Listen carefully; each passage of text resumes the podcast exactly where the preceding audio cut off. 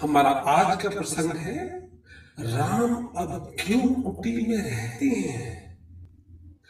उर्मिला सबको साथ लेकर महल के पिछले भाग में पड़े खाली स्थान पर पहुँची। वहाँ पर एक साधारण सी कुटिया बनी हुई थी, जिसमें कोई दरवाज़ा नहीं था। सीता ने देखा, कुश की बनी चटाई, एक चौकी और कुछ वस्त्र रखे। उन्होंने प्रश्नवाचक दृष्टि से उर्मिला की ओर देखा। उर्मिला ने कहा, यह जेठ जी की कुटिया है। राम की कुटिया? सीता ने आश्चर्य से पूछा। हाँ, जब से आप महल छोड़कर गई हैं, वे इसी में रहते हैं। यही उनका कुल सामान है। सीता के हृदय में बहुत ज़ोर से धक सा हुआ। मांडवी व शुद्ध कीर्ति भी यह सुनकर अचंभित रह गई।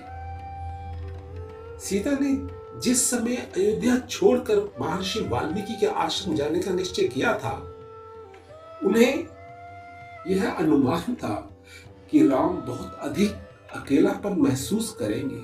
किंतु वे उनसे बहुत प्रेम करते हैं। किंतु जो कुछ उनके सामने था, वह उनकी कल्पना से परे था। राम की पीड़ा की अनुभूति उन्हें बहुत गहरे तक झकझोर गई थी। उनको स्मरण हो आया। राम बहुधा कहते थे, सीते, हमारे सुख दुख कभी अलग अलग नहीं होंगे। उन्हें लगा, राम ने जो कहा था, उसे जीकर दिखा दिया। उनकी कुटिया और उनका मात्र एक चटाई पर सोना देखकर उन्हें अपना सारा दुख भूल गया। इससे अच्छी तो उनकी महर्षि वाल्मीकि के आश्रम की कुटी थी। मन संवेदनाओं में डूबा तो देह भी निचड़ी सी लगी। उन्हें लगा, वे खड़ी नहीं रह पाएँगी।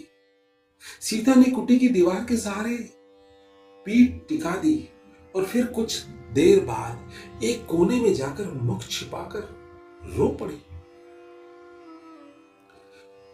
बहनें उन्हें देख रही थी श्रुति कीर्ति उन्हें चुप कराने के लिए बढ़ने लगी तो उर्मिला और मांडवी ने उन्हें रोका। उनके अंदर पता नहीं कितनी पीड़ा भरी हो थोड़ा रो लेने दो।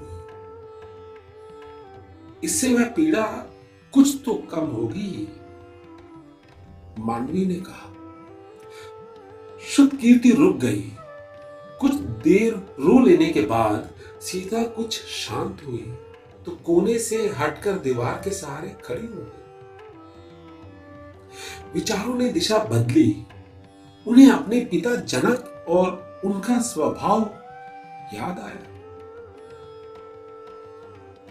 सीता को वे सदैव एक से भाव में ही दिखे, निर्लिप्त और निर्विकार।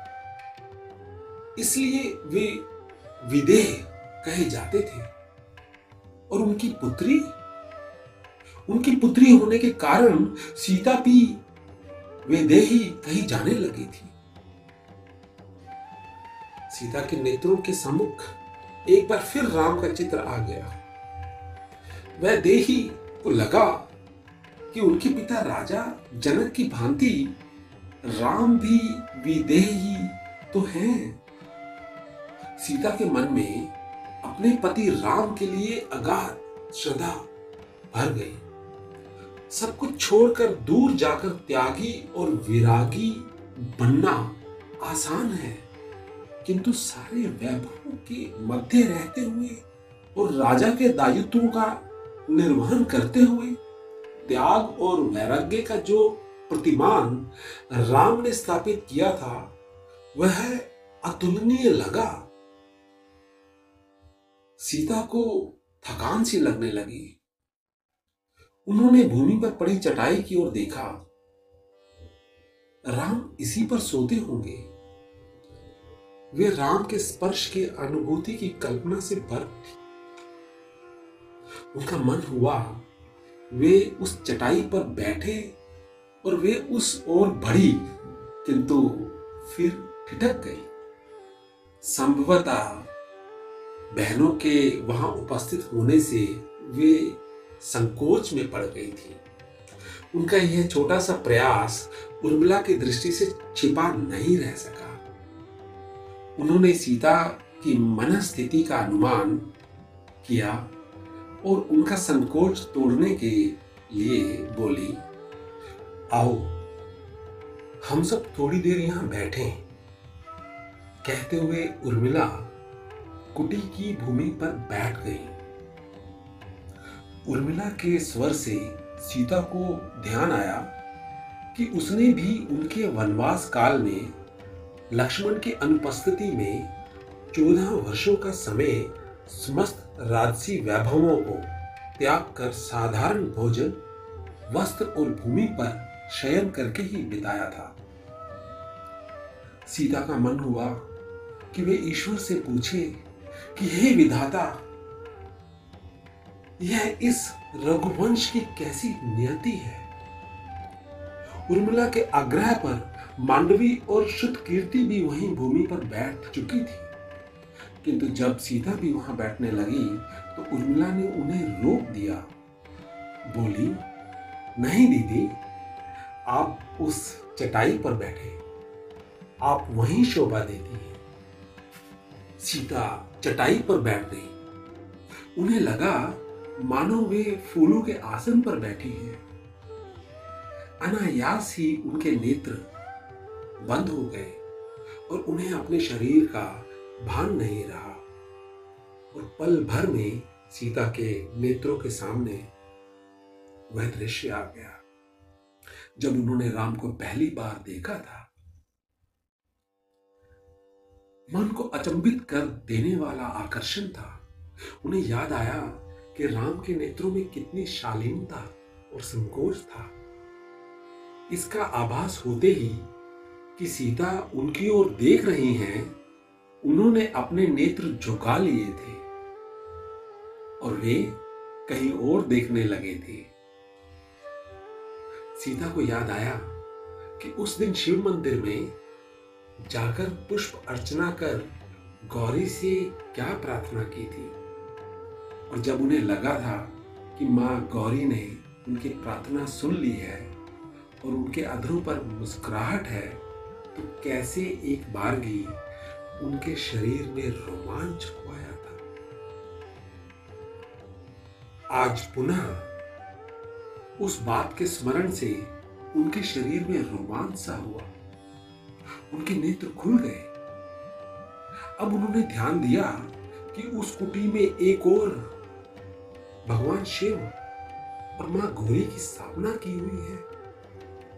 और वे उसी के सामने बैठी हैं। सीता उठी।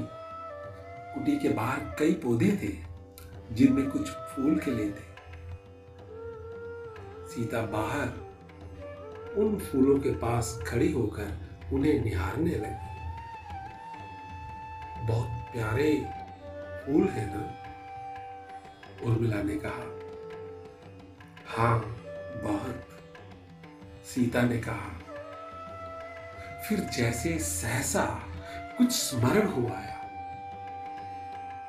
ऐसे अपने आंचल का सिरा लिया और कुछ फूल चुनकर उसमें रखे। कुटी में वापस आई। गौरा और शिव पर वे पुष्प अर्पित कर प्रणाम की मुद्रा में बैठकर प्रार्थना में खो गई सीता के साथ साथ उनकी बहनों ने भी गौरा और शिव को प्रणाम किया।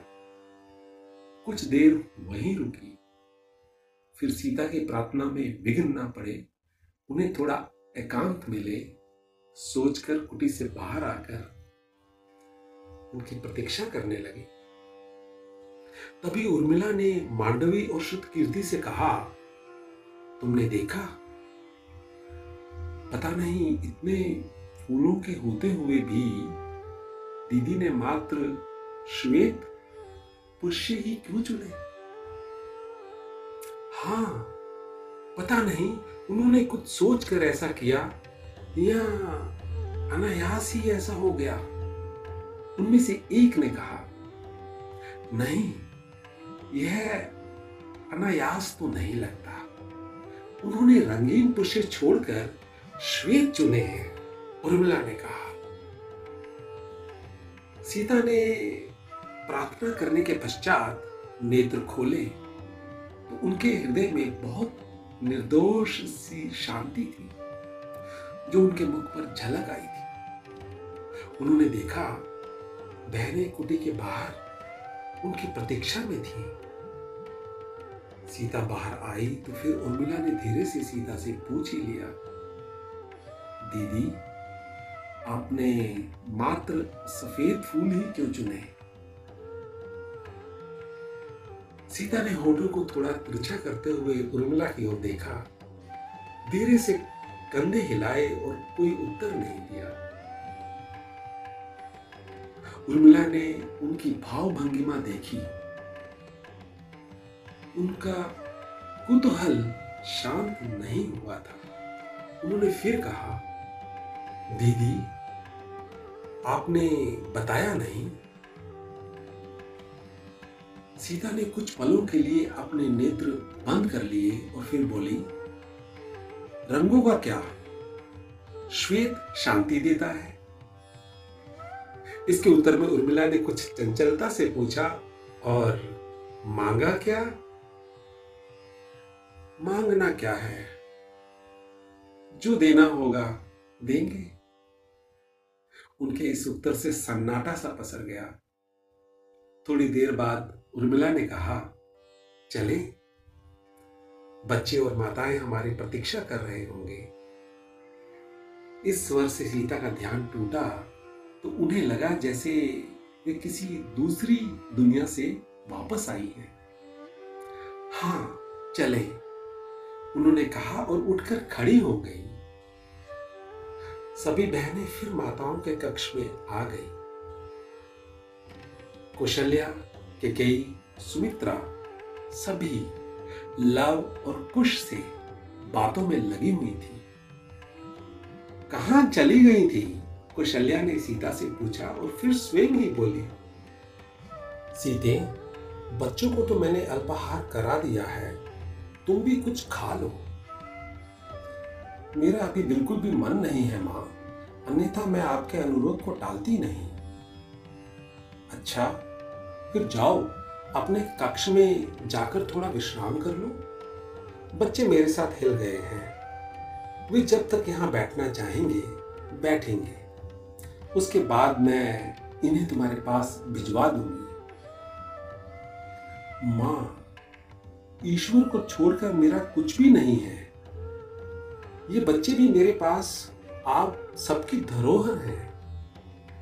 मैं अब किसी मुँह में पढ़ना भी नहीं चाहती। किंतु तो आपका संकेत जिस कक्ष की ओर है, मैं वहाँ चली जाती हूँ। कहकर सीता उठी और एक परिचारिका के साथ उस कक्ष की ओर चली गई। कक्ष के द्वार पर उन्हें छोड़कर परिचारिका चली गई। भीतर जाकर सीता ने पाया कि वहाँ कोई परिवर्तन नहीं था। वर्षों पूर्व वे जैसा जो कुछ छोड़कर गई थी, सब कुछ वैसा ही व्यवस्थित और साफ़ सुथरा था। वे एक बिछावन पर बैठ गई। सहसा उनकी दृष्टि उस पात्र पर पड़ी जिसमें वे नित्य कुछ ताजे फूल लाकर रखती थी। आज भी वह पात्र वही था। और उसमें ताजे फूलों का एक गुच्छा भी। सीता को विस्मय हुआ। तभी उन्होंने कक्ष के द्वार पर खटखट की ध्वनि सुनी तो कहा, कौन है? आ जाओ। दो परिचारिकाएँ अंदर आई। सीता ने देखा दोनों उनकी पुरानी परिचारिकाएँ ही थी। उन्होंने पूछा, किसी वस्तु की आवश्यकता तो नहीं है? नहीं, सीता ने कहा। फिर फूलों के पात्र को इंगित कर पूछा, यह इस पात्र में ताजे फूलों का गुच्छा कैसे आया? क्या तुम में से किसी को मेरे आने का पूर्वानुमान था? महारानी यह हमने नहीं रखा। महाराज ने स्वयं लाकर रखा है।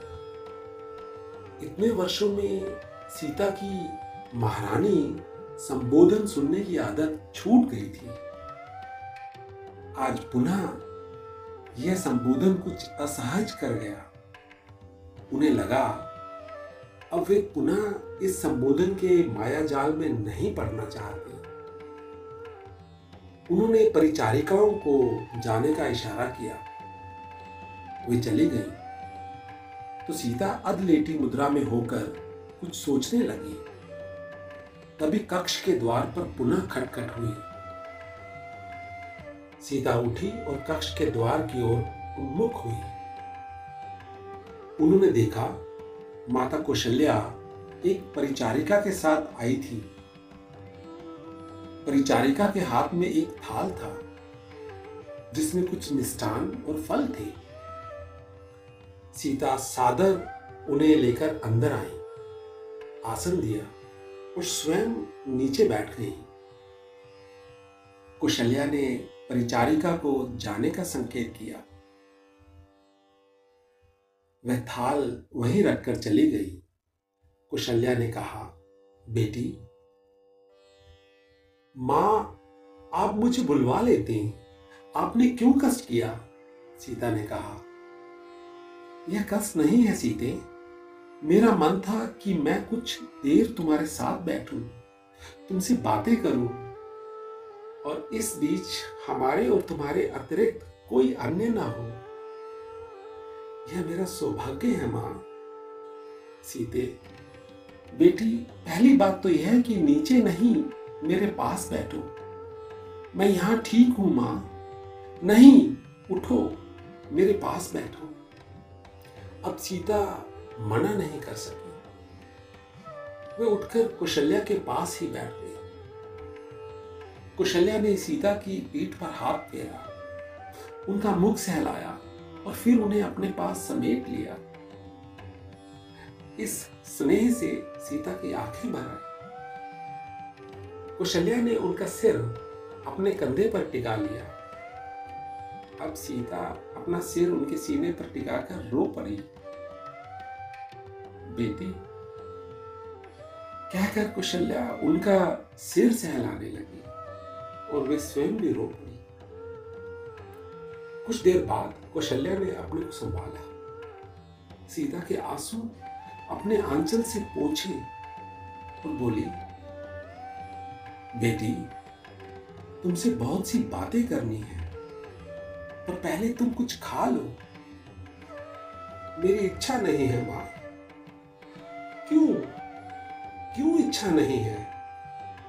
मुझे पता है, सुबह से तुमने कुछ नहीं खाया है। इस पर सीता चुप रही। कुशल्या ने एक टुकड़ा मिष्टान उठाया और सीता के मुख की ओर बढ़ाया। कहने लगी अच्छा मुँह खोलो और मेरे हाथ से खा लो। इस पर सीता ने उनका हाथ पकड़ लिया और बोली, ठीक है माँ, मैं खा लूँगी, पर पहले आप कुछ ले। मैं भी ले लूँगी, कुशल्या ने कहा। इसके बाद दोनों ने मिलकर कुछ मिठाइयाँ और फल लिए। अब तक उनके मन थोड़े सहज हो चुके थे। इस अल्पाहार के पश्चात कुशल्या ने अपने वस्त्र को भिगोकर सीता के मुख को अत्यंत स्नेह से पोछ दिया और बोली, बेटी सीते, तुमने निर्दोष होते हुए भी बहुत दुख उठाए और इतने छोटे से जीवन में ही तुम कितना कुछ झेल गई। यही हाल राम का है। उसने नेक और सच्चा होते हुए भी संघर्षों को ही जिया है। सारे वैभव होते हुए भी तुम छोटे छोटे बच्चों सहित वन में और राम पराक्रमी और इतने बड़े राजा होते हुए भी साधुओं की भांति कुटिया में रहता है। माँ, वे कुटिया में रहते हैं, यह सचमुच बहुत कष्टप्रद है। यदि तुम्हें भी ऐसा ही लगता है तो एक वचन दो बेटी। क्या माँ? सीता ने कहा। अब तुम लौट कर वन नहीं जाओगी, यहीं रहोगी। फिर राम अवश्य वह कुटी छोड़कर महल में रहने लगेगा। और बच्चे लव और खुश राजकुमार हैं, वे भी राजकुमारों जैसे रहेंगे। तुम्हारे बिना यहाँ यहाँ बहुत सूनापन लगता है। माँ, मेरे यहाँ रहने से क्या वे लोग जो हमारे बारे में तरह तरह के प्रश्न उठाते हैं, शांत रह पाएँगे? क्या वे पुनः उसी तरह की शुद्ध मानसिकता वाले प्रश्न उठाकर आपके पुत्र के तनाव का कारण नहीं बनेंगे? सीते, उस बात को बारह वर्ष हो चुके हैं। वे लोग भी उन बातों को अब तक भूल चुके होंगे, और हमारे लिए भी उन्हें भूल जाना ही श्रेष्ठ है। माँ, मैं उस बात को ही नहीं, पुराना सब कुछ भूल कर नए जीवन में प्रवेश कर चुकी हूँ। किंतु आपके पुत्र को सारे राज्य का और राजधर्म का पालन करना है। उनका कार्य कठिन और दायित्व तो बहुत अधिक है। लोगों की मानसिकता मुश्किल से बदलती है। कुछ शुद्ध प्रकृति के लोग फिर ऐसी ही बातें कर सकते हैं। इससे रघुकुल नंदन तनाव में हो सकते हैं। यह अनिष्टकारी होगा। बेटी, मैं राम से भी बात करूँगी, किंतु तुम अपना निश्चय तो बताओ, माँ, आपकी पीड़ा कितनी गहरी है, मैं समझ सकती हूँ। किंतु आपसे मेरा बहुत ही विनम्र अनुरोध है कि मेरा मन जो तरह तरह के मोह को त्याग कर निष्प्रह होने के लिए प्रयत्नशील है, उसे पुनः मोह की ओर लौटने के लिए ना कहे।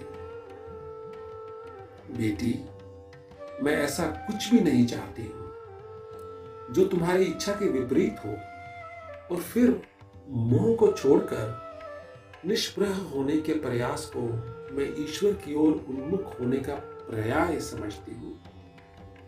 तुम मुझे राम से कम प्रिय नहीं हो। फिर भी यदि संभव हो तो मेरी बात पर विचार करना। इतना कहकर कौशल्या रुकी और सीता के चेहरे की ओर देखने लगी। सीता शांत थी, किंतु उनका चेहरा बहुत कुछ कह रहा कौशल्या ने उसे पढ़ा और बोली अच्छा अब तुम आराम करो। बच्चों की चिंता मत करना। वे मेरे पास हैं। कहते हुए कौशल्या भारी मन लिए उठी और कक्ष से बाहर चले गई। कुशल्या को राम से स्वाभाविक ही बहुत स्नेह था। सीता को स्मरण हो आया कि राम के लिए वन गमन का आदेश होने के बाद क्रोधित लक्ष्मण ने राम से अपने सहयोग से बलपूर्वक अयोध्या के सिंहासन पर अधिकार कर लेने का अनुरोध किया था। तब कौशल्या ने इसका विरोध नहीं किया था। अपितु इसे उनका परोक्ष समर्थन ही था। किंतु सीधे सीधे ऐसा आदेश देकर वे राम को धर्म संकट में नहीं डालना चाहती थी। अतः उन्होंने इसके लिए राम से अपने विवेक का प्रयोग करने की बात की थी। पुत्र के प्रति इस स्नेह को सीता ने मन ही मन नमन किया। कुशल्या के जाने के बाद सीता के मन में राम का चित्र और उनकी कुटिया आ गई। फिर उनकी दृष्टि राम के लाए फूलों पर पड़ी। बहुत ही ढंग से व्यवस्थित किए पुष्प वे भावनाओं के प्रभाव में बह गए। उन्होंने उस फूलों के गुच्छे को उठाया और उनको धीरे से छुआ। तो एक पल के लिए लगा कि उन्होंने स्वयं राम के हाथों को छुआ है। सीता को कुछ थकान सी लगने लगी थी। उन्होंने एक गहरी सांस ली, नेत्र बंद किए और पलंग पर लेट गई। राम के द्वारा उनके आने पर फूलों के पात्र में कुछ नए, ताजे, सुंदर फूलों का सजाना उनके मन को छू गया था। सीता सोचने लगी, राम ने अनुमान लगाया होगा कि सीता अपने कक्ष में अवश्य आएगी। फिर कब उन्होंने समय निकालकर फूल चुने होंगे? यहाँ आए होंगे और इन पात्रों में फूल सजाकर रखे होंगे। किस तरह इतनी व्यस्तता में भी समय निकालकर उन्होंने बिना कुछ बोले अपनी बात कह दी थी। उन्हें लगा कि राम के महल के पिछले भाग में एक साधारण सी कुटिया में रहने के और स्वयं उनके महर्षि वाल्मीकि के आश्रम में बारह वर्ष से अधिक बिताने के बाद भी उन दोनों के मन में एक दूसरे के लिए लगाव कहीं से भी कम नहीं हुआ है। आज जब से वे यहाँ आई थी, तब से पता नहीं क्यों उनके मन के किसी कोने में राम के मन में झांकने की इच्छा होने लगी थी। यह शायद सहज और स्वाभाविक इच्छा थी। सीता को इसमें कुछ भी अनुचित नहीं लग रहा राम के मन का कुछ परिचय उन्हें राम के कुटी में रहने से मिल गया था। शेष इस फूलों के गुच्छे ने स्पष्ट कर दिया था। उन्हें लगा जैसे इन फूलों की सुगंध उनके प्राणों में भर रही है। एक पल को उन्हें लगा जैसे कोई उनके मन को गुदगुदा गया है। उनके होठों पर हल्की सी हँसी तैर गई। फूलों के गुच्छे को उन्होंने सीने पर रख लिया। स्मृतियाँ उन्हें पुनः घेरने लगी थी। वे इनसे बचना चाहती थी, पर ऐसा हो नहीं पा रहा था। त्याग और वैराग्य ठीक है अच्छा है, पर स्वर्णिम सी स्मृतियाँ फिर भी मिटती हैं क्या? मैं नंद कुमार आपसे विदा लेता हूँ। सुनते रहें मेरे साथ हमारे ग्रंथों से लिए गए कुछ अलौकिक, दिल को छू लेने वाले दिलचस्प किस्से। जय श्री राम।